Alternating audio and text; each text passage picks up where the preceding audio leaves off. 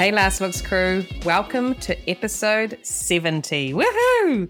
And to celebrate, I have something a little different for you. Something I should have started doing a while ago. We're heading into the lab, or workshop, if you will.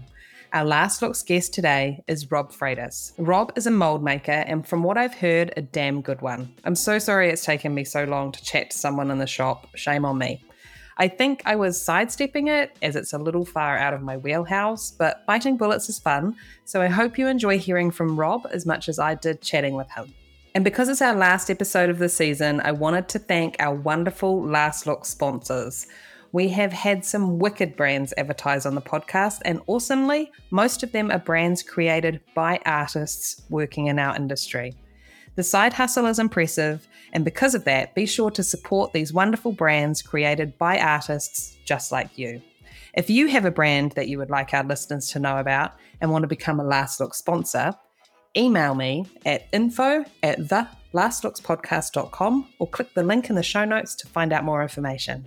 Now, between seasons, I don't normally do anything. I normally have a little hiatus and don't release any episodes. But between this season and next, I'm going to continue to release episodes. It's going to be a time to revisit the hits from earlier seasons. And a term we understand, they will be reruns. Just in case you missed any of the gems from our past seasons, or just want to be inspired again by some of our artists we love. And if you caught our quick little bonus episode a few days back with hairstylist Cassie Russick chatting all things bald cap prep for hair workshop, then you will know we're taking bookings for that now. And if you didn't catch it, maybe check it out. It's a short and sweet little one.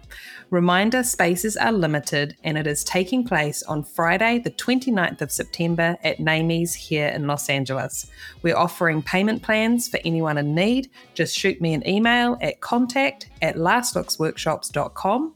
And if you're keen to secure your space now, there is a link in the show notes below, or you can hit the website lastlooksworkshops.com. I'm excited. It's going to be fun. Also, one last thing we now have an online community space. I launched a Facebook group called Last Looks Crew. So, if you love the podcast and would like to join us for some fun industry chat, there is a link in the show notes below. Come join the fun. Okay, my name is Jamie Lee, and this is the 70th episode of the Last Looks podcast, a show where we catch up with makeup artists and hairstylists working in the TV and film industries around the world. And today we're joined by mold maker Rob Freitas. On with the show. And now, a word from our sponsor. As a special effects makeup artist, you need the right makeup products to make your characters look absolutely convincing, enthralling, or terrifying to your audiences. That's where Luxe Skin FX comes in, specializing in high quality makeup for professional makeup artists. Luxe Skin FX carries the best special effect makeup supplies available to the entertainment industry today. Choose from their wide selection of high performance products, including alcohol palettes, drying blood, dirt, and they even have a small cosmetics collection, all at remarkably affordable prices. Luxe Skin FX prides itself on their superior customer service and quick delivery times, message day or night to ensure you have a seamless shopping experience. Well, what are you waiting for? Bring your characters to life with Luxe Skin FX. Sign up today at luxeskinfx.com for your pro discount and start saving. And now, feature presentation. Pictures up Last looks. Rolling. and action. Welcome to the Last Looks podcast, Rob. Oh, thank you very much, Jamie Lee. This is a, an honor and a pleasure. Okay, so this is where our story begins. I want you to finish this sentence for me, okay? Yes. Once upon a time, there was a little boy named Rob, and when he grew up, he wanted to be, I actually think astronaut. Of course. I mean, Yeah. Yeah. I think that um, growing up in the 70s and everybody was looking at the moon, talking about space. And yeah, it was. It, I was a fan of monster movies, but I think I looked up to the sky a lot when I was a kid, you know, yeah. and looked forward to summer vacations. I think those were my priorities. I know. I feel like when I was little and at school, it's like as much as school was fun, it's just like lunchtime was the best, Yeah. and then going home so I could watch cartoons and stuff. Yeah, for sure. I mean, I talk to friends and they're like, "Yeah, I was practicing this stuff in my bedroom." I'm like, "No, I couldn't wait to get outside." That's good. Good balance, right? Yeah, yeah, of course. There's there's plenty of the other stuff to come later in life. When did you move away from astronaut? Well, the, the funny thing that happened was like my mom's father works with concrete and plaster. So like Okay. in our the home that we bought, it came with a driveway, but the yard was something that my um my dad and my grandpa built. So there's like waterfalls and wishing wells, and it involves concrete, plaster, and mold making. Mm-hmm. So there was a uh, maybe a famous monsters magazine that came out in the late 70s or right around 1980 that had a, a picture from the lab, uh, like returned from the creature of the Black Lagoon, Yeah. And it showed them making the suit, and it showed a mold. And my 11 year old self showed that picture to my grandpa. Mm-hmm. He recognized the work. I recognized that what my grandpa does is how they make monsters. And so the kid that loved watching monster movies started wanting to see behind the curtain. Yeah. I think that was the, the major catalyst was my grandpa. That's so cool. Yeah, because I was just every you know like every summer I was hanging around and there was just a, a bunch of fellas out back like with the tumbling of the concrete and Mm-hmm. making molds and working with plaster. And I, I'm not sure if I if I didn't see that picture from the behind the scenes, maybe I would have just been a fan of the movies and known all their names. Yeah. Or if you didn't kind of recognize what was going on and put it together with what your grandpa did. For sure, because like you know, like when you're a child, like if it's something that someone that's dear to you does, it Mm. it escalates in like how cool it is. Yeah. That's true. Like you know, if like it, it doesn't matter what it is. It's like, hey, my dad does that. Well, that means it's cooler. Yeah. It's you know, when my grandpa does it, it's like so. What my grandpa does, that like that concrete, that plaster, that's that's how they made the creature from the Black Lagoon. I mean, obviously, there's so much more to it. Yeah, but there's elements. Yes, that was the inspiration for me to start looking into it. And like I said, I didn't do too much of the work. You know, I'm not going to make molds in my childhood bedroom if I'm not sculpting anything. Okay. So it was it was a lot of reading, a lot of research, and I really enjoyed finding out like who was doing what. Right. You know, going back to like Jack Pearson, the Frankenstein, Wizard of Oz, and there was a, a it's a popular book. It's called Making a Monster by Al Taylor. That came mm-hmm. out in I think like 1981. And you know, in my 12 year old self is like, you know, Dracula did the forward because it's by Christopher Lee. Yeah. So it's like here's a, a history book about all the amazing magic that's been done in movies. And it's not all about prosthetics. It's just about the illusion of makeup and the names behind it all. I think for a lot of people my age, that was kind of like a Bible. Right. And just doing that research and getting inspired by what others were creating. Sure. I mean, but there was this thing that I distinctly remember um, because when you read that book, I was under the impression that most of these people were kind of like doing it all themselves.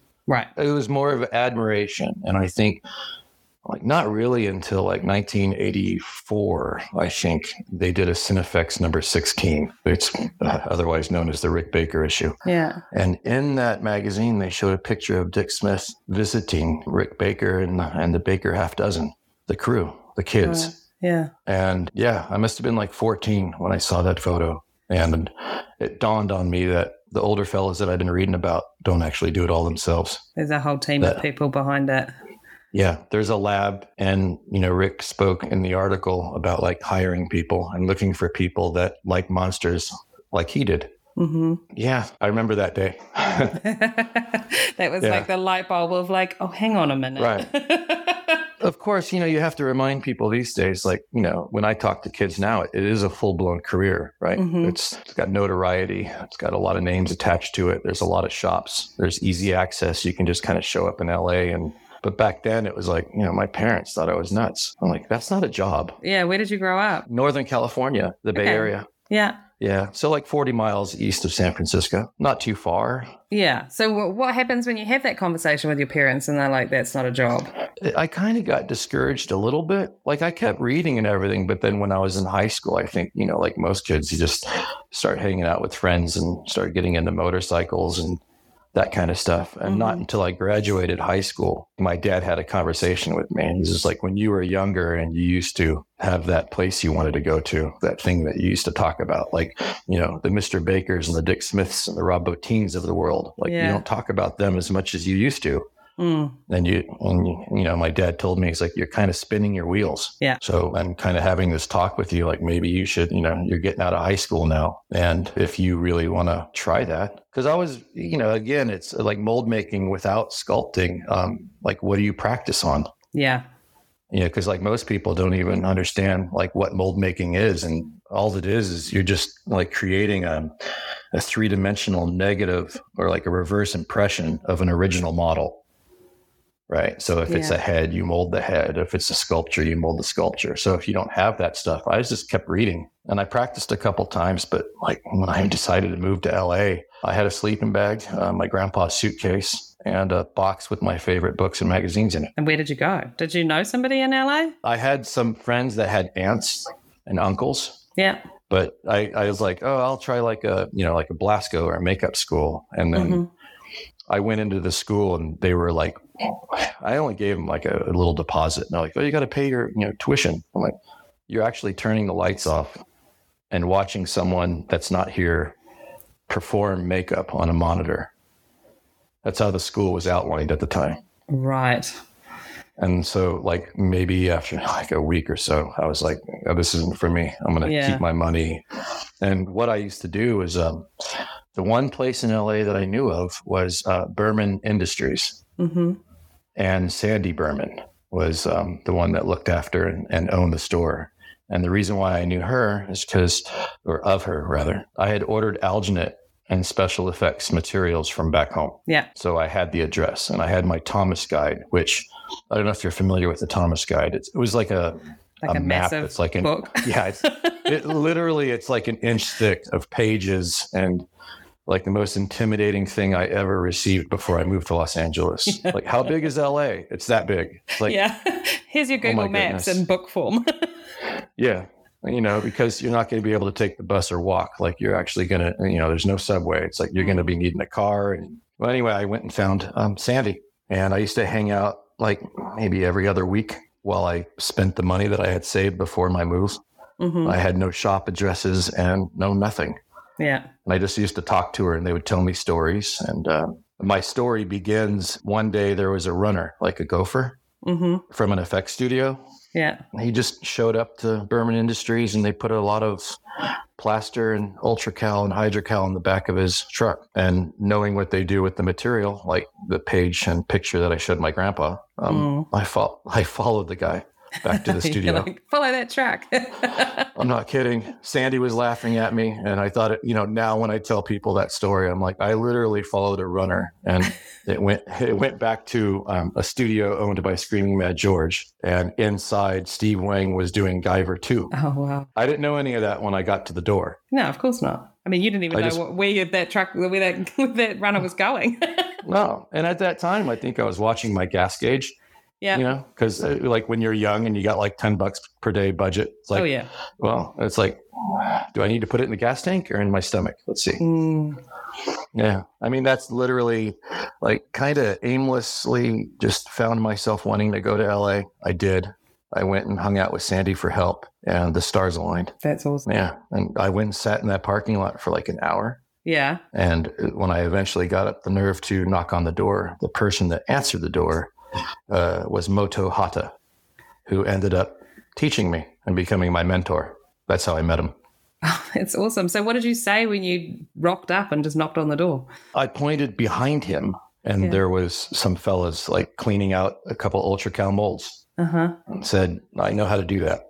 And he, he was like, "Excuse me," and we talked for like 15 minutes. And when he had mentioned that this is Steve Wang's job, I knew of Steve from the Bay Area, and who doesn't know about Predator? So it's kind of like, you know, this was like 19, uh, early 1993. I moved to LA in 92, so I've been spinning my wheels in LA for like 10 months, running out of money. Yeah. My parents thinking that I'm going to come home.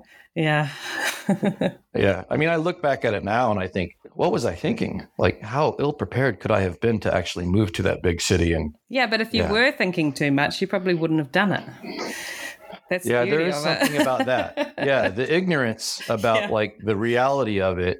I think sometimes, which is a good reminder, like you know, like sometimes people like to be completely prepared, and you know, and like sometimes on our job, it's like off the cuff, and we didn't see this coming, and here you go, you got forty five minutes, knock it out. You're like, Yeah. "Oh, yeah, okay. yeah. That's an important mentality, I guess. But Yeah. yeah, that's that's how it started for me. So they obviously gave Yeah. you a job. yeah, basically, Moto. Um, it was like an internship, Mm-hmm. and he, you know, he told me he's just like, we work here a lot. We're working weekends. At least he and a few of them were. And he's like, you keep showing up, and I'll buy you breakfast. I'll I'll feed you lunch and dinner. And I did that for um, maybe a few weeks, and I was learning everything, like whether it's all the different tasks in a lab, like helping them when they're running foam latex creature suits. I was Yeah. learning how to seam the creature suits or cast up different urethane parts. So I was, yeah, I was a sponge, and I just wanted to learn as much, like, because now I was in a like a, a place where I can actually practice physically, Yeah. and like all that stuff that I had been reading about, you know, was all there. yeah, it's weird. It's like I often call it like you know like the Miyagi thing and Karate Kid. Like you don't know how much you know until you're really right on the spot. Mm-hmm. And then sometimes like these things that you read about or practiced a long time ago, they just kind of come back. Yeah. You know what I mean? And you're like, oh, I actually think I know how to do this right now. That's awesome. so at no point you were did you think that you wanted to sculpt or anything like that? Uh, maybe when I first came down because I, like you know it's alluring, it's interesting. Mm, yeah. But I think once I started practicing and playing with the the materials that are involved with mold making, because most of it was just plaster back then. Yeah. You know, like the urethanes and like materials have come oh, yeah, pretty far. You know, back then it was like ultracal molds and foam latex skins. Yeah. You know, silicone was starting to come around. Like if you had a budget, you can use it for a mold making because it was really expensive. And skins was a couple years away, you know, like silicone casting skins. So there was like a lot of gelatin and a lot of um, foam latex, you know, which I thought was cool because everything that I read about going all the way back to Wizard of Oz, that was the materials. Yeah. Are you kind of rare in the way of that that's what you wanted to do from the beginning and started out just focusing more on so. the mold making? Like do most Yeah. people find themselves coming to work in a in a lab and then finding their place within it over time as to what they're gravitated towards or what their skills sets kind of are? Yeah, I mean, I think for me, like within the lab itself, what I noticed was a lot of people wanted to sculpt, hmm and then you learn over time, like, like the eyes, like who can look at work and like see the difference between stellar work and maybe work that can be improved because it usually it always can be improved, but like an honest evaluation of one's own skill set. Yeah. And I think you know that there was a combination of people that just wanted a job. Yeah. They get in a lab and they're like, well, what's the work that's like entry level? And for some reason, it was usually a mold shop, Right. like just cl- clean out a mold. It's just dirty work. And, but the design work of a mold, like, you know, I'm a kid that grew up like solving Rubik's cubes Mm. and also, you know, having that uh, lineage to my grandpa and his craft. There was a part of me. And, you know, and I read about mold makers that came before me, like Gunnar Ferdinandsen. You know, he was like the first mold maker. Like in the late 70s, he worked for Rick Baker and, you know, he was the, there's a Norwegian fake body in Kurt Russell, the John Carpenter's The Thing Mm. in the in the beginning of the movie. That's Gunnar. They actually just life casted and molded his face and body. Oh shit. And so, like, whether it's Legend or RoboCop or the ones he did for Rick, like he went to England on um, was it Greystoke, Legend Yeah. of Tarzan? Yeah. Yeah. like he was the main mold maker and he did nothing but molds. So reading about him in the magazines, kind of before I moved to LA, I knew it was a possibility just to make molds. Yeah, and I mean, I, I guess just because having that background with your grandfather as well in that respect, seeing it Sure. as a craft immediately and not just seeing it as a small part of the process. You're like, no, there's actually Mm. something Yeah. to be done here and can be improved, and I can work on it. And it's, you know, there's skill and technical. Yeah, because you could. There, the, I think within all crafts, there's going to be a certain couple of tasks Mhm. that when you're around people, like that's maybe what they try to avoid. Right. So when I was young and first moved, like you know, because I was less practiced, at the craft of mold making. Yeah. It was intriguing, but like I was learning all the crafts because the more you know, the more often you can say yes when the phone call rang. Yeah, of course. Like we need you for this, like, and you know, the steady job. That's it's a luxury that happens on occasion these days. But back then, you know, it was like we can use you for like three days next week, and then a different shop would give you like one or two days the week after that.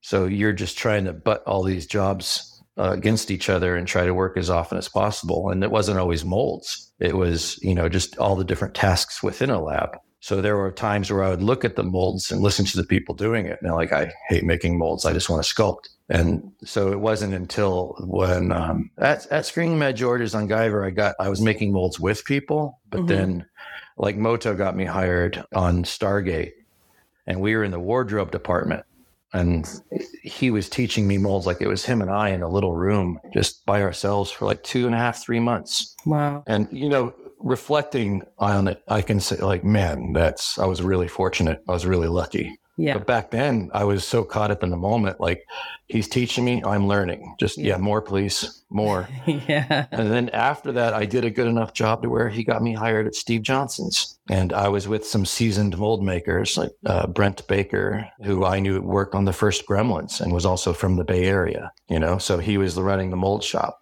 and then Nori Honda, which was a fellow that Moto had also trained, he was working there as well. And so, being exposed to like this is what a nice mold's supposed to look like. hmm And just knowing that you'd done your research and you actually knew these Yeah. the work background of these guys to be able to really dig in and go, shit, I got to I'm gonna make the most of this situation.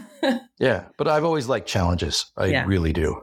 You know, like some of my hobbies, it's like I skydive and I ride motorcycles. It's like there's a certain kind of, you know, a personality that it takes. There's certain risk involved, and you have to be like, okay, yeah, I'm okay with this. I'll be like, calm down, just get it done.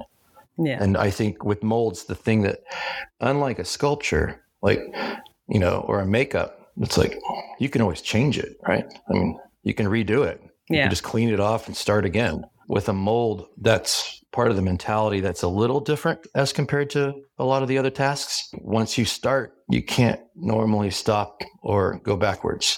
Right. And if you don't do a good job, then what you were molding may be lost forever. Right. And so when you're younger and you're working in that capacity at that craft, you have sculptors looking at you like, I just spent two weeks on this. Who are you? And Oh, right. Okay. yeah, But also, do they hand over their work and they're like, that's my newborn child. Please be careful. Kind of. yeah. And they hu- like in the beginning, like when they don't know who you are, it's like, you know, I think, I don't think a mold necessarily needs to look nice. hmm I think it just it's like kind of function over form. If you really get down to it, that just has to work. You have to just get out of the mold what you need. Like an appliance, it's got a cutting edge. So when you deal with those on set, a good mold's going to be very beneficial. But I think pleasing the sculptors was a reason for me to get really good at the outside of the mold. Like that's a way of saying like your work's in good hands Right. and I care. Like the outside, like if you really care about it, that's when people used to look like I can tell when I was learning. I would go like when I started a new job, I would go over to the shelves Hmm. where all the molds have been stored to basically just to forget about. They just sit over there and gather dust. But I would study them and look at all the different ideas and techniques and the differences between the molds. hmm And then one of the most important things you can do is just find out how they work. Right. And so when I started working at Steve's, there was a foam technician. Um, his name was Mike Jolly. And I also, because I'm a fan of Batman, around that time they were doing like the Val Kilmer Batman, and then they were doing the George Clooney. So he was doing all that foam latex. And when I met him at Steve's, he started asking me to tailor my craftsmanship towards his desires. And there was a lot of people like, well, he's a foam runner. Um, what does it matter to him? And then at a young age, I learned it's like, well, the more user friendly it is, uh, the better the part that comes out. So it was kind of like the introduction to the idea of teamwork. It's not just you and your craft. Yeah. And I learned a lot from him as well. You know, just little things he would say. It's like, hey, when you're doing that, can you square that off? Or I'm going to tip the mold upside down. If it stayed steady, that would be advantageous. And I just started taking notes, you know, and I had met um, Richie Alonzo as well on that show Yeah. and he had worked with Dick Smith. And so this was summer of uh, like beginning of 1994, and he's take notes because he, you know, Dick Smith wrote everything down. hmm So that was a habit that I developed from Richie, and I still do it to this day. Oh, really? Just write it. Oh yeah. Um, awesome. There are things if I'm repeating myself, if it's a little in the Groundhog Day arena.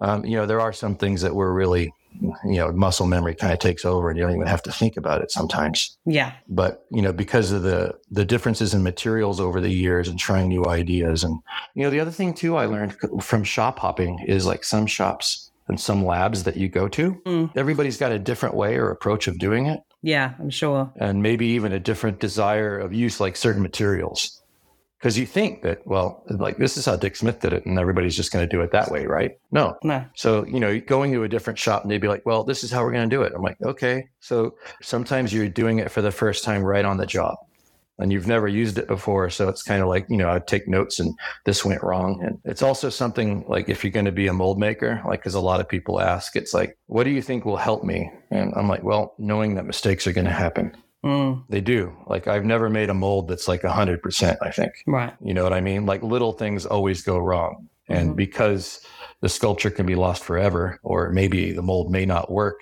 and you'll have to redo everything, that's kind of like the dark cloud that's looming, you know? Yeah. So to go back and just with the different labs doing it different ways, is it still like that? Like people are really quite like vastly different. I think so. Yeah. Even with all the materials that are available, Right. I think that it's just because maybe it gives them a higher success rate, like mentally. Right. You know, like I've been at some shops in the last like 10 years where it's like with everything available, it's like, no, we just do it with this. I like it. I like the end results. It's consistent. Like sometimes you try different materials and then you lose the consistency. Right. So it's just like why fix it if it, they're not feeling it's broke kind of deal. They've found something that works for them and yeah. Yes. And a lot of it's like time.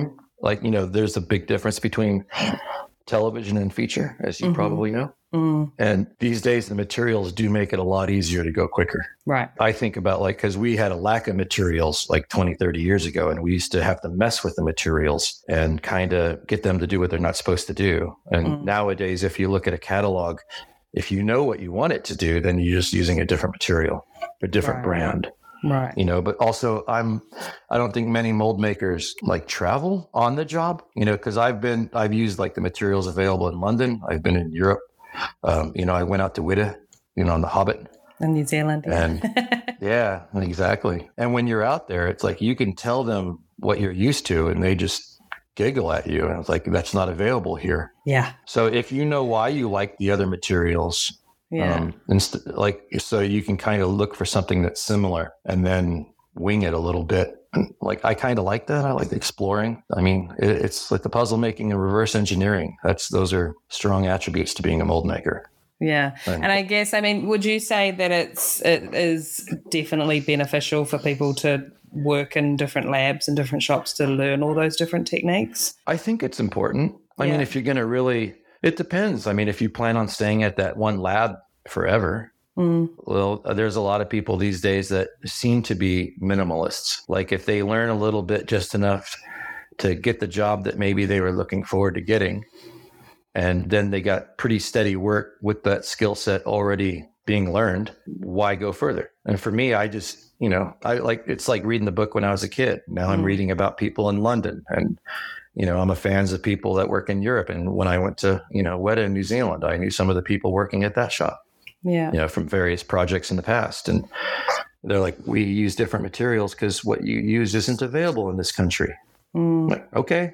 Let, like, let, that's, that, that to me is fun. But I think it goes back to being around in like the early 90s when you just shop hopped.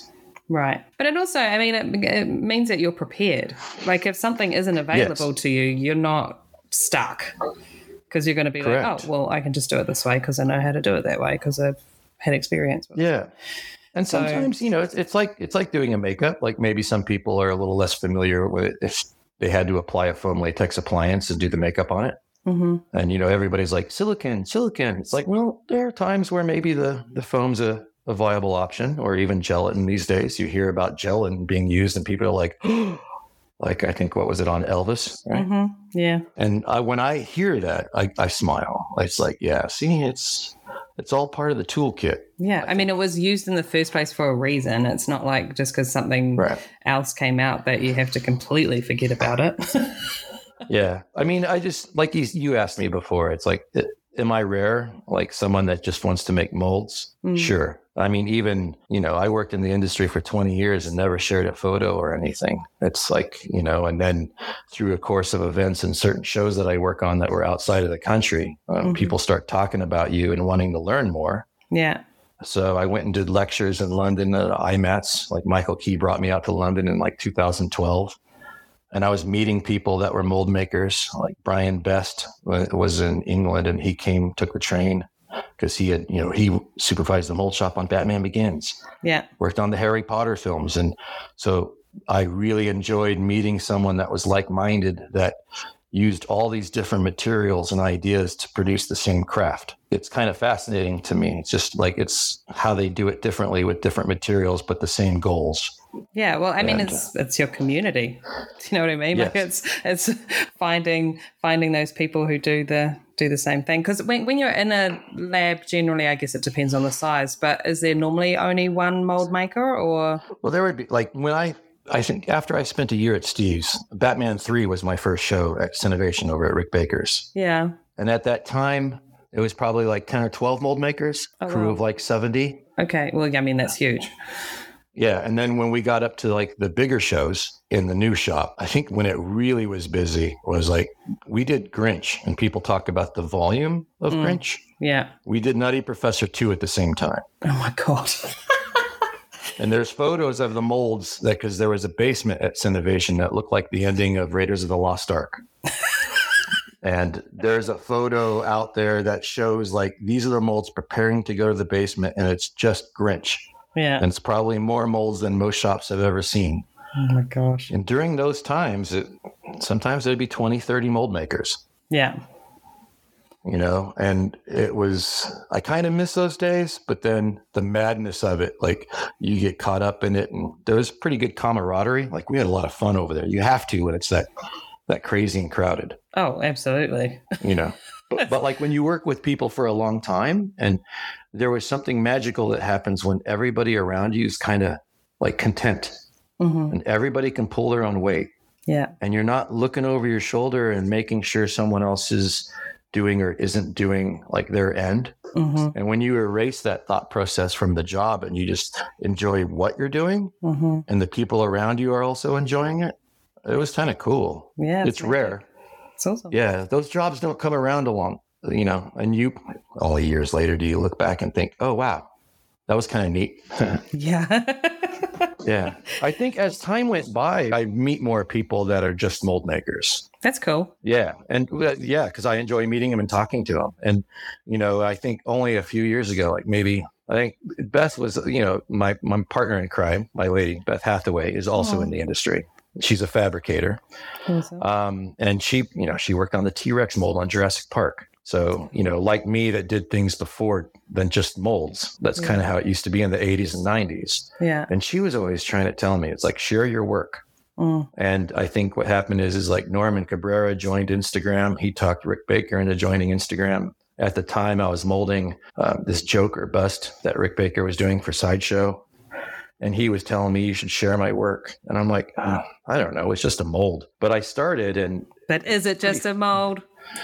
Well, no, because what it is, it like I use them as breadcrumbs because a lot of my pictures are cropped and people are like, why don't you just show the whole thing? And I'm like, I'm showing something that I do that's different, and I'm looking for people that will look into the photo and see what I did, or at least ask about what I did. hmm Like breadcrumbs, almost like fishing. Yeah. And so, like you talked about, like the community, I'm like, I'm looking outside of where I work and who I work with, hmm and I'm just looking for other like-minded people. And if I could maybe inspire someone to like look at mold making and think, hey, maybe I should learn that. It looks kind of cool and it's mandatory. It's important.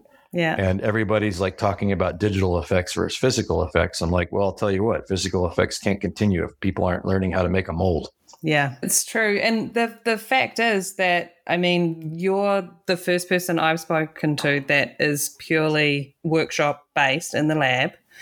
Yeah. And it's because your name has popped up so much. Mm. And I think I've been holding off on speaking to anyone because I'm just like, it's so out of my realm. It's out of my wheelhouse. I don't truly understand. Like, I have an idea of what happens in the workshop, but I was Yeah. just like, who am I to talk to somebody about that? But I was just like, no. Need to talk to the people in the shops because you guys do so much incredible work. And I was just doing a hair makeup test at Vincent Van Dyke's, and Yeah. I was standing there at the at the doors looking through the little square window, and he came up Yeah. behind me and he's just like, "Go on." Go in there. I know you want to look at everything. And I was just like, yes. and I was just like Yeah. wandering around going, wow, all of this is so amazing. So, I mean, Mm. there's obviously a reason why your name keeps popping up, and everyone who says your name is just like, he's the best in the business. You have to speak to him. So, what do you think it is that helps you kind of stand out with your work? Uh, I think, well, when I was younger and I learned that the opinion of the person that uses my mold to Mhm. gain a cast from the mold, hmm their opinion's probably as important as mine. Yeah. So the function of the mold, like, am I giving something to this person that's going to now have to use the mold like for the next 30 to 60 days? Mm. And then if there's like 10 molds that the person's using, like the better they work, the easier that person's life is. Yeah. I think that was a huge thing for me to like really zero in on. And, you know, when people look at my work, it's like how it works for the foam or silicone technician Mm. And let them speak for you. Like you heard my name from other people and we haven't spoke before today. hmm And that was kind of my goal. I mean, what my childhood goal was to like I knew where I want I just wanted to go get go to LA, yeah. see how it works out and eventually work for Rick Baker. Yeah. And I wanted to eventually get good enough to where I was in the room with him and he would look at my work and give me a thumbs up. Yeah. That was goal number one. That's awesome. And if, you know, and, and along the way, it's a long and windy road, Mm. but and it's the grandpa lineage. And then also these people, they trust you with, you know, and there's also, there's a lot of pride that I have in my work Yeah. because I, I, you know, I know that not everybody looks at molds as being important until they go wrong Mm. and like the different labs you know like some labs are born from like a mechanic for instance Right. or you know like the bosses themselves before they owned the shop they had different preferences so i myself have always leaned towards the the shops that are more prosthetic Yeah. and also the bosses that maybe kind of know how to do it all themselves Right. So they have an understanding of each. i'm not surprised when i look back at my career and i think i spent most of my time at rick's a little bit at k&b Yeah. And then lately, these days, most of it's been for Vincent van Dyke mm-hmm. because those shops are both very prosthetic driven. Yeah. And the bosses themselves kind of know how to do almost, if, if they don't do it with their own hands, they're very, very well aware of how it gets done. Right. And that's where the quality control comes from. And that's also where the methodology of going about it as a team. Right. So, just in general, you would say that labs can produce inconsistent work. It depends on the personnel, I think, a lot. Yeah. I think most bosses realize that. Hmm You know, like Rick had a display room because he developed the, the need to create something in between shows to keep some of us around Yeah. because there's not always a show. And sometimes we'd leave and they would get a job and he's like, Hey, I want you to come back because there's a trust factor that happens with mold makers. Mm. And then also, like, the other thing about my molds too is, you know, especially spending so much time at Rick's, like, you know, in the 90s, we had time, right? And so Rick is one that, you know, if you look at American Werewolf in London and the movies that he did, he's very creative technically. Yeah. Like, he came up with ideas that you hadn't seen before. hmm So that part of him hasn't changed. Yeah. So uh, by the time that people like Kazu or I got to his studio, different tasks, one sculpting and producing prosthetics. And on Men in Black, we started experimenting with silicone appliances. Mm. You know, like Edgar on the first Men in Black, his neck is a silicone appliance. Yeah. And, you know, that was back in like 95, 96. And, you know, when it came to mold making, Rick is the one that kind of not challenged me, but maybe just supported people like myself. Like, if you want to do it differently, let's try stuff. Yeah. Because people look at my work and it looks different. I'm like, well, I think I owe a lot to Rick. And, you know, Jim McLaughlin, who was my mold shop boss for many, many years at Cinovation, it's all about trust with a mold maker. And it sounds like, and I don't mean to pick this part of it up, but the, the, the mm. time. Because the, Yeah. I, I mean, have you noticed a decline in how much Well- time you have to get shit done these days. Like, I feel like it's diminishing constantly. It is. It is a lot. A lot. And, you know, but they're also like the thing that I'm grateful for is at Rick's, he had a habit. I usually say this is a story. Like if I work at Rob Bottin's and they were going to do a prosthetic, Mm, they would sculpt one for like 28 days. And then the weekend before it was due, we'd make the mold. right. Now, because I worked at both teams and I tasted that. Mm, And then at, at Rick's, usually what we'd do, and it, often the test makeup was on him. Like we usually knew we had a show when he shaved right.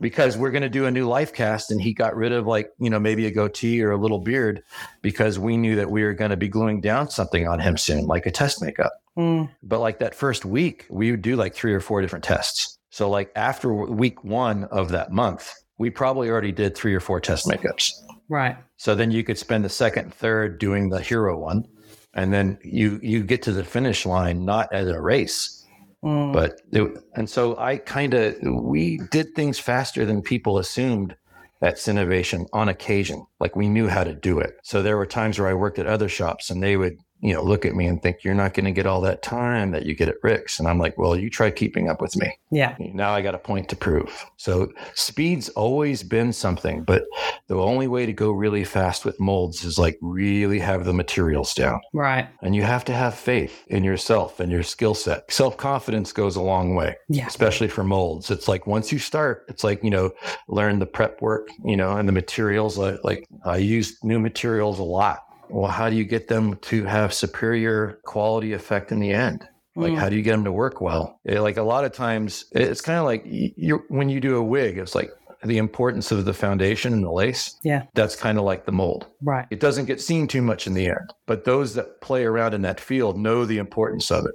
Yeah. And they all have their own ways of doing it as well because they've Right. out kind of And- what works for them. And Right. And I think at Cinovation, like, you know, Jim McLaughlin in the mold shop, once we got to know each other, he just kind of he gave some of us a lot of freedom. And as long as people keep measuring up mm, and it works well, then the freedom continues.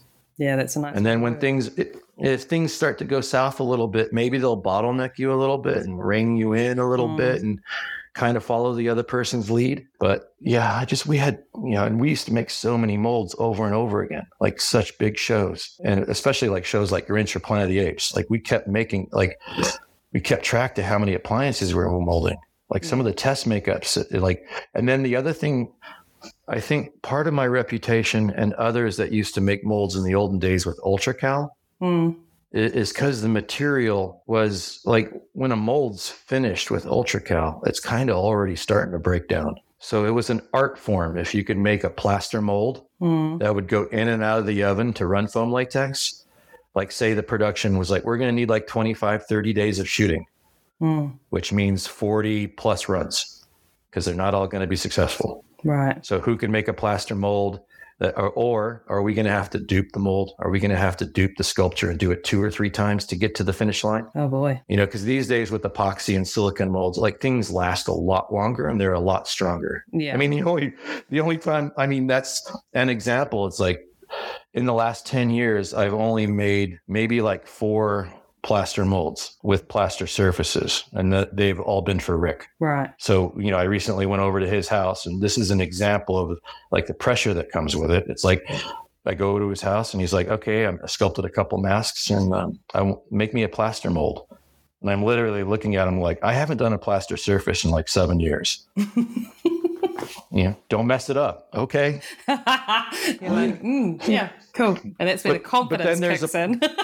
right. But there's also a part of me that I enjoy that kind of like, don't get too comfortable. Like Yeah. sometimes being out of your element just a little. oh yeah, Like, not everybody enjoys that feeling. I get it. yeah. I have to step out of it all the Yeah. time. Step out of my comfort Yeah. zone. Otherwise, you just Yeah. don't. I don't feel like I grow in any way. Right. I mean, in the old days, I don't do it as much because I'm older. But like when the business in the town is booming, I used to moonlight a lot Mm-hmm. because sometimes it was interesting to go to another shop and just like, well, we do it like this and we're going to use this material. Okay. Yeah. How are you doing it at Rick's? I'm like, well, we kind of figured out what we like and we're doing it the same way over and over and over. It's a little bit like Groundhog Day. Yeah. It's a good Groundhog Day. Like if it's a good day and you're repeating it, it's fine. But every once in a while, I'm like, I need to. I mean, that's kind of maybe part of the reason why I did a little bit of traveling to work outside of America as well, just to because challenge. Yeah, there's something to be said for repetition, but also jumping out of like once you've got that well down as well as you you can for that moment. Yeah, Trying something else. and when you're a mold maker, like the one thing that you have to remind yourself, it's like with any task. Mm, But what they say about your work's more important than what you say. right. And when I meet a lot of people, like they can sell me their skill set. You know, sometimes I'd be in a shop and maybe I'm working with someone for the first time Mm, and we're having a conversation. I'm like, look, I don't know how to tell you this, but just start doing your thing. And in about five minutes, I'll know. hmm Like I'm older, I've been around a long time. I'm like, whether you hesitate or whether you go right in, the prep work you do, the tools and materials that you choose, the facial expressions, your hesitation, looking around, asking questions or not. I'm going to learn a lot about you in the next 10 minutes. Right. And some people, when I'm around them, they don't like that. hmm But, you know, part of me comes from the environment. It's innovation where you know thy neighbor and that teamwork thing, like when you trust everybody. Yeah. Like, because sometimes something that, you know, some people don't get is like a second opinion is so important to me. Mm. Even myself, like when I'm doing something, I like to bounce ideas off somebody. Yeah. It's really important. You know, sometimes it's just an insurance thing that I need. Maybe I need to be reined back a little bit, or maybe the other person, their observation will lead you in a direction that you weren't seeing. Yeah. A second set of eyes is, yeah, I love it. And you know, it's interesting too, because like, you know, sometimes I'll meet somebody and say they're younger or less experienced. And uh, perhaps when I do meet them, uh, my reputation or name may precede me. hmm And it's hard for me at times to get that person to like, just relax. I'm not that person. I'm Right. just a dude that's, and okay, you haven't made molds that. Okay, you're new at this. That's fine. I'm still asking for your opinion. I still want you to look at this and tell me what you see. Yeah. And they're surprised sometimes when the person with almost zero experience that's never worked at some of these other shops that I have, Mm. they'll look at something and say, Well, what about that? And I'm like, Oh, see, this is what I'm talking about. Mhm. I didn't see that. So thank you. So it, it's an interesting dynamics sometimes between the people. Yeah. Quick question, and this Yeah. is going to sound just stupid, and you may have already answered it. But if you're not using Hmm. plaster, what are you using? Most popular these days for longevity would be epoxy. So it's a so what the sculptor is putting the clay onto and sculpting would be Sometimes, I mean, at Vince's, at Vincent's shop, it's Carl Lyon and I, and then Gwen and Mike Regan. And so mostly Carl and I were making like the appliance molds. Mhm. And we happen to be very good with the plaster. right. So what Vince does and a lot of other shops don't do is maybe a urethane surface because it's pretty strong. Okay. And then we'll support that with plaster because Right. of the speed and the quick and turnaround okay.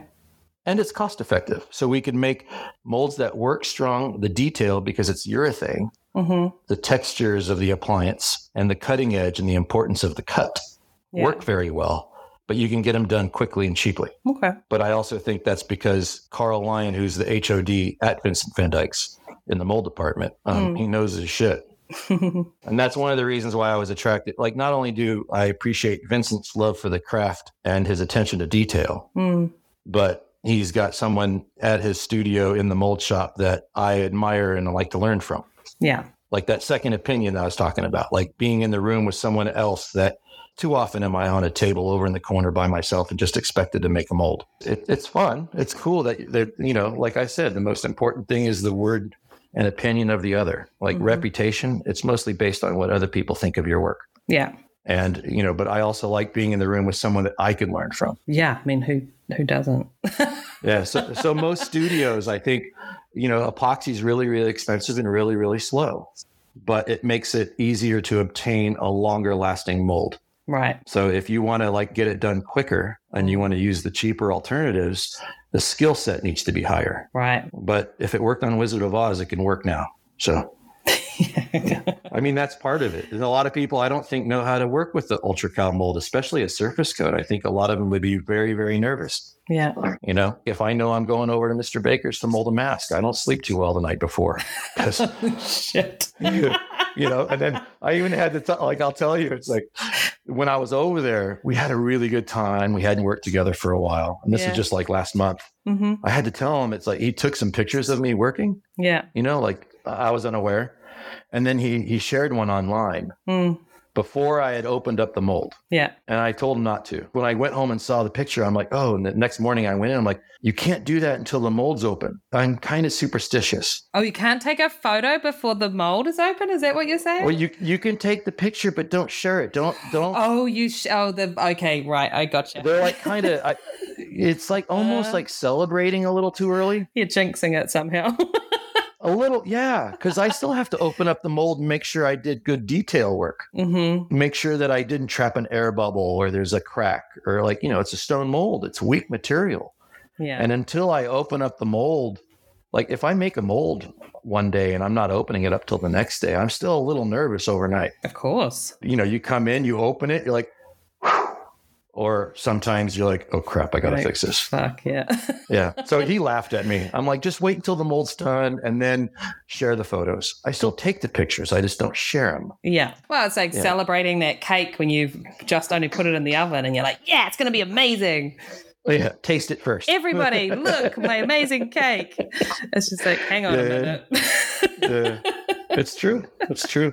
I know it's silly and some people laugh at me. I'm like, but I learned long ago that when I was first getting really good at the exterior, like the Mm. form of the mold, you know, people would walk by. And when you're younger and some people from the studio that you're working in come by, like, hey, man, that mold's really nice. You know, you, you start buying into it a little bit. You know, your mm-hmm. ego is getting rubbed a little and you're feeling good. And there were times when I was younger where yeah, I opened up molds and I was so overconfident. And I, like I got a lot of compliments and I opened up the mold and I messed up on the interior. Right. So you're just like, don't count those chickens before they hatch.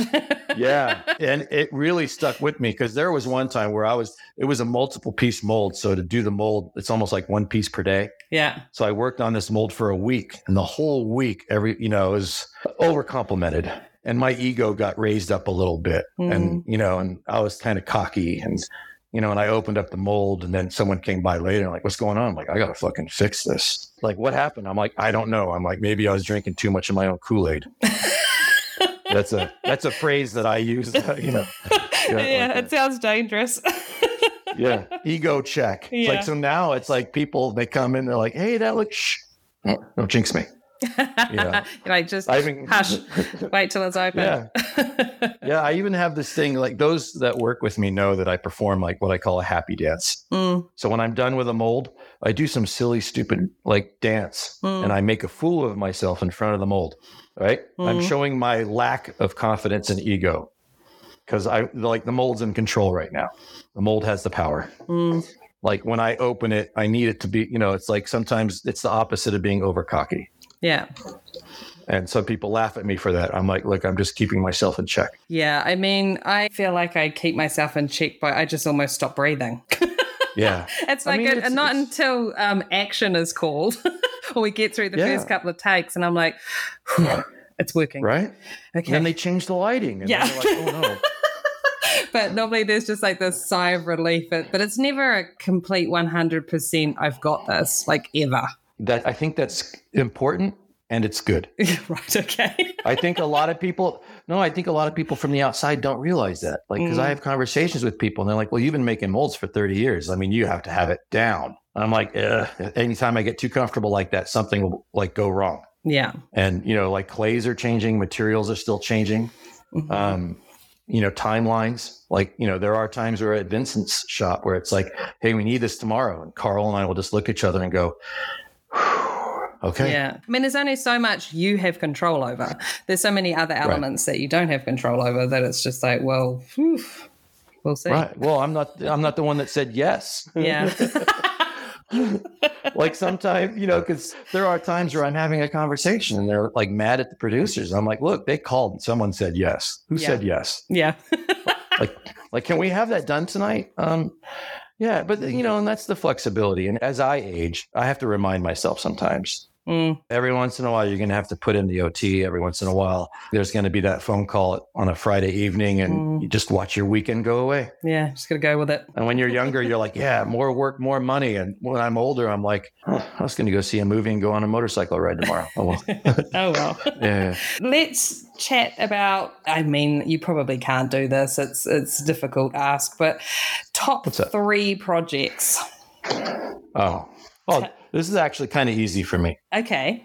I like that. Yeah, because one of my favorite movies of all time, as far as movie magic, Mhm. was A Gorillas in the Mist. Yeah. because I was already a fan of Rick Baker and American Wolf London is it's amazing, but I knew what they were doing. Like Harry and the Hendersons and Digit from Gorillas in the Mist. So when I moved to town, I said I want to work on a gorilla show at Rick Baker's. Mhm. So Mighty Joe Young, and we made Big Gorillas, which they probably won't ever do that again you know? and so yeah originally they were going to do digital and we were only going to build the one that's on quadruped that went to hawaii with charlize theron. Mm-hmm. like to stand next to it for like a size reference. But we ended up making one that laying down and one sitting down and they used it quite extensively. And for sure doing a gorilla show and even watching the suit get made and john alexander who was in digit and gorillas in the mist he was also mighty joe a really really nice fella. And when he gets in the suit he's like 99% ape. Wow.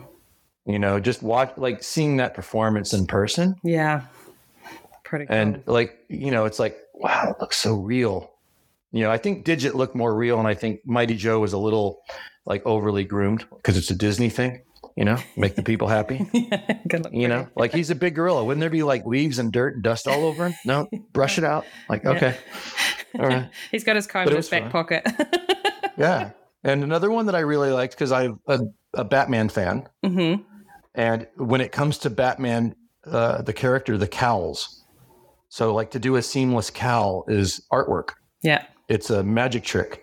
And I tell you the names uh, Paul James, that did Batman Returns, Mm-hmm. and uh, Ray Tricker, who did uh, Batman Forever and Batman and Robin from England, Mm-hmm. Ray, and uh, Brian Best and, and uh, the guys in London on you know Batman Begins. It's like I'm like I want to be part of that lineage. So Mhm. when Jose Fernandez gave me the chance to do it on the Ben Affleck Batman cowl, um, I really enjoyed that job. That's so cool. Seeing him as yeah, and then I think oddly enough, uh, a few years ago, Rick Baker, like I help him with his Halloween. Mm-hmm. He, you know, he does like the whole family.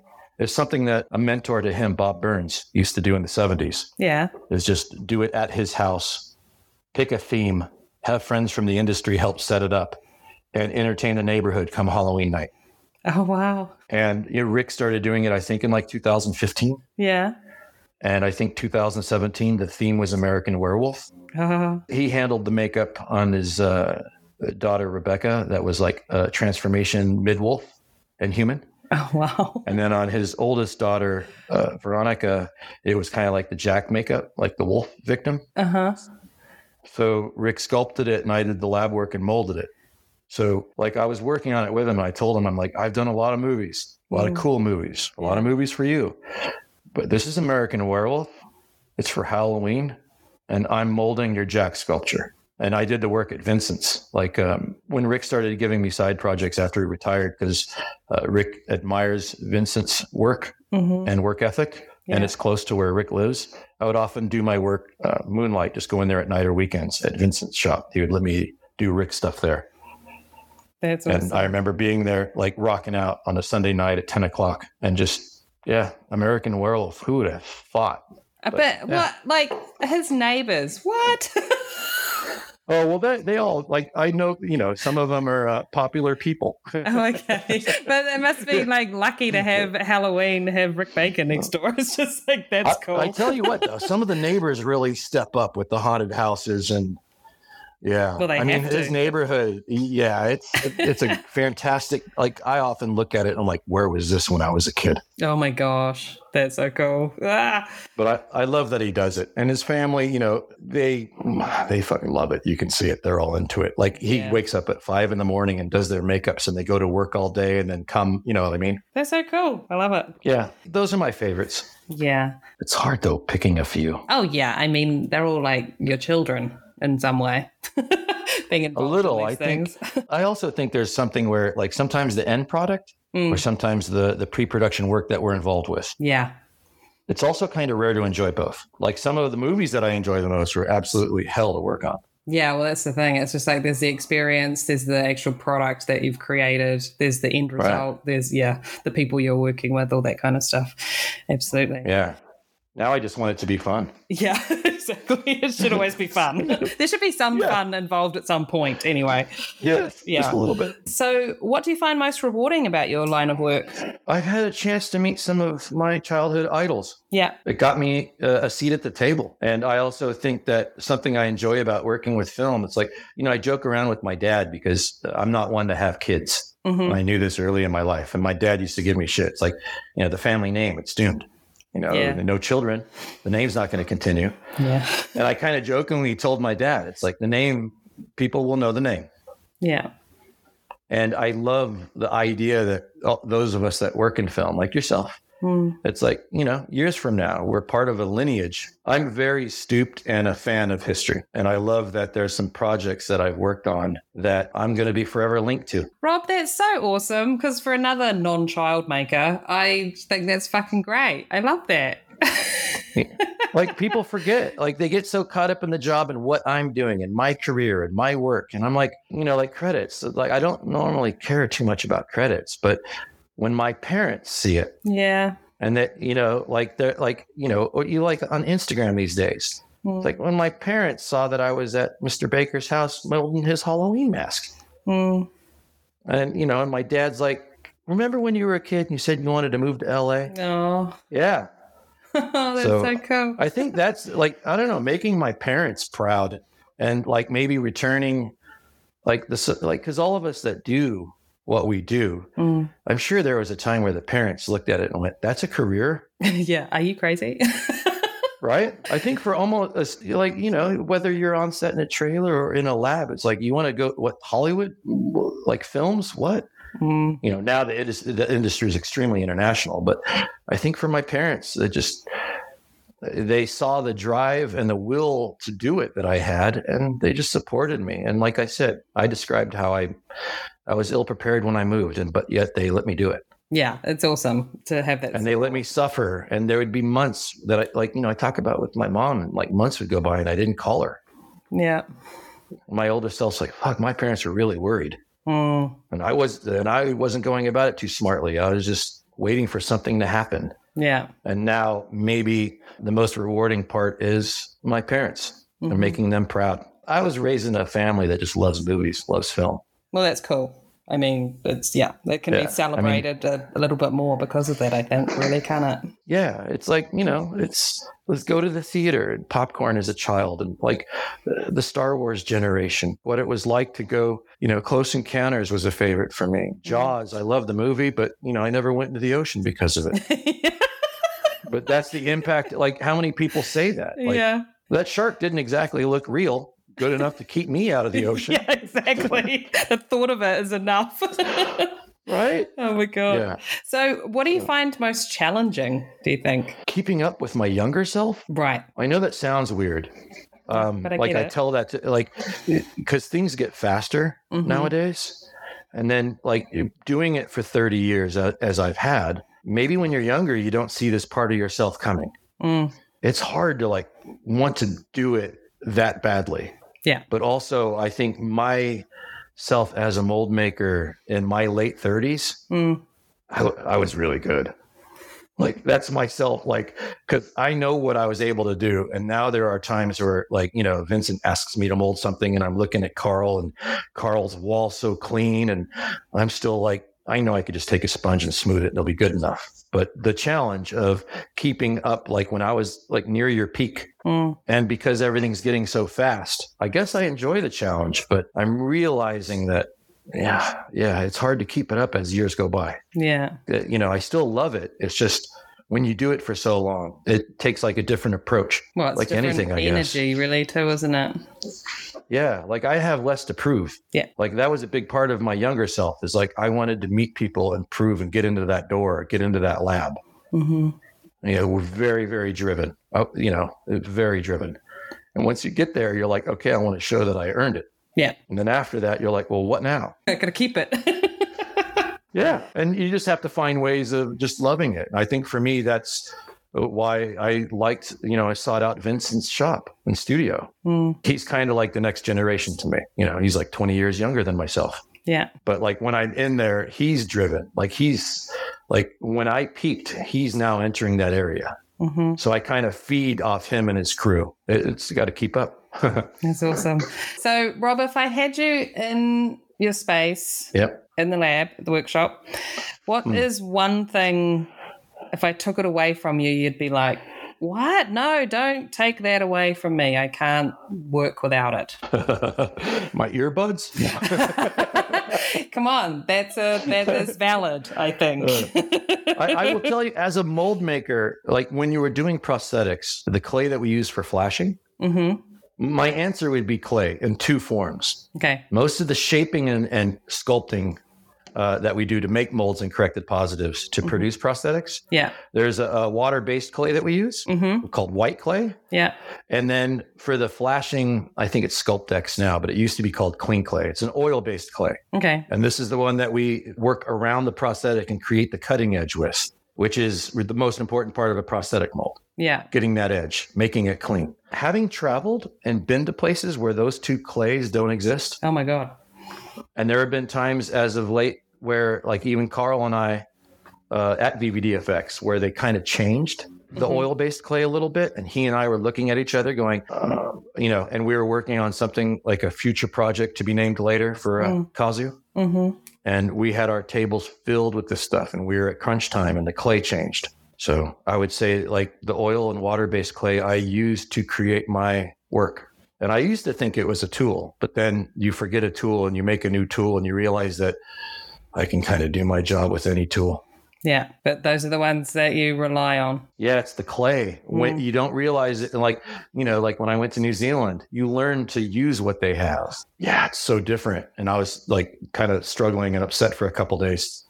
I'm Like I should have brought some with me. They're like, "What are you talking, mate? Come on, it's just clay." I'm like, "Yeah, but it's it's different. gonna have an it's gonna have an influence on my end product, and maybe I don't like that that it has that much influence." yeah. Like I, I think the products we use are more important than the tools, maybe sometimes. Yeah. Yeah. And Although um, I do, you know, what one person would you like to hear on the podcast? Nick Dudman. Nick Dudman. Yeah, yeah. I've Can been reading help- about can- him since I was you- a kid. I'm like, can you help me sort that out? I, don't- always, I I'm- love when people like recommend someone, and I'm just like, yeah, I've tried to get hold of them for X amount of like years or months, and I'm not having any luck. I'm like, anyone who can hook me up with I- Nick Dudman? I, Come I on. could imagine. I only met him once, and I couldn't fit the lifetime of fandom into that ten seconds. okay, I'll But- try. I'll try and help you out a little bit. Right. Well, he's because like I know so much about everybody that came from his Harry Potter army, yeah. and it- one hell of a talented crew across the board in all departments. hmm And I think that you know it's been ten years since the work's been out there, twenty years for some of it. Yeah. and you look at it and like you know we were talking about the shops and the consistency and Mm, look at all the people that were under his umbrella that have gone out the Yeah. couliers and the the duncans and the gowers and the mm. Yeah. so i you know me i like looking back a little bit and i think well let's hear that guy's story because look at like those that studied under him have done amazing things yeah. His name pops up a lot, so it'd be good to i chat bet to him. yeah i've met him once and I, it was a pleasure really sweet guy Yay. You know, I wish it was easier to work over the pond. I'd just show up with my toolbox. Oh, Mr. Dudman. That's awesome. Well, Rob, Mm. thank you so much for your time. sure. This has been amazing. I'm glad you enjoyed it. I know it's a little, you know, it's not what the you're normally used to, the tech talk, and I I always fear of boring people. nah, we need to get But- into it more. Well, I'll tell you, it's like that's kind of why I say yes to these opportunities, and I'm grateful and thankful, Hmm. Jamie Lee. Um, just sometimes it's just nice to shine a light on the other facets of the job. Yeah, And absolutely. if there's any reason why I have a presence on social media and try, it, it's far less about myself, like trying to find work or uh, feed my ego. I, I don't require that. I'm just trying to remind people that as beautiful as the sculpture is, there are some important parts like the mold and the casting from the mold. And so any artist that's glued down a prosthetic and maybe unfortunately had one that wasn't set up well would understand. Yeah, just sharing it. I mean, imagine you Yeah. back when you were starting, if Instagram Yeah. existed and you were able to follow yourself on Instagram, you'd be like, what? This is amazing. I was when I was first when I was first asked to go and lecture by Yeah. Michael Key, IMATS 2012. hmm I had the I didn't want to do it, and I had the very conversation with Carl Lyon and Vincent Van Dyke, hmm and they said in the 80s, if you could have went somewhere and Uh-huh. maybe listened to Gunnar, the guy that was doing all the mold work for Rick Baker and Rob Bottin, Yeah. and like I would have stood in line for hours. Yeah. You would have walked. And- You would have run. You would have. Right. And they said, you do realize that now you've, t- that's kind of you. ah, full circle. You're, it. yeah. I'm like, okay, I'll say yes. I'm going to do it. Well, you got to, you know, pay it forward, Yeah. pay it back. I love it, Rob. Yeah. Thank you so much. Oh, thank you for the opportunity. I really enjoyed this. This is great. Okay, Last Looks crew, thanks for listening. And remember, if you love it, share it. A quick scroll down and you'll find our show notes. Or maybe you'd like to give your support and leave a five star review. Go on, I know you. Search the Last Looks podcast on Instagram, Facebook, or TikTok, whichever one tickles your fancy. And a massive shout out to the husband, Brett Stanley. Without his patience and tech support, this whole podcast situation simply does not happen. And cheers to Liliana Rose for her fabulous voice acting talents. Okay, Last Looks crew, that's a wrap for me. I don't need to be told twice to get out of here, so bye. I'll catch you on the flip side.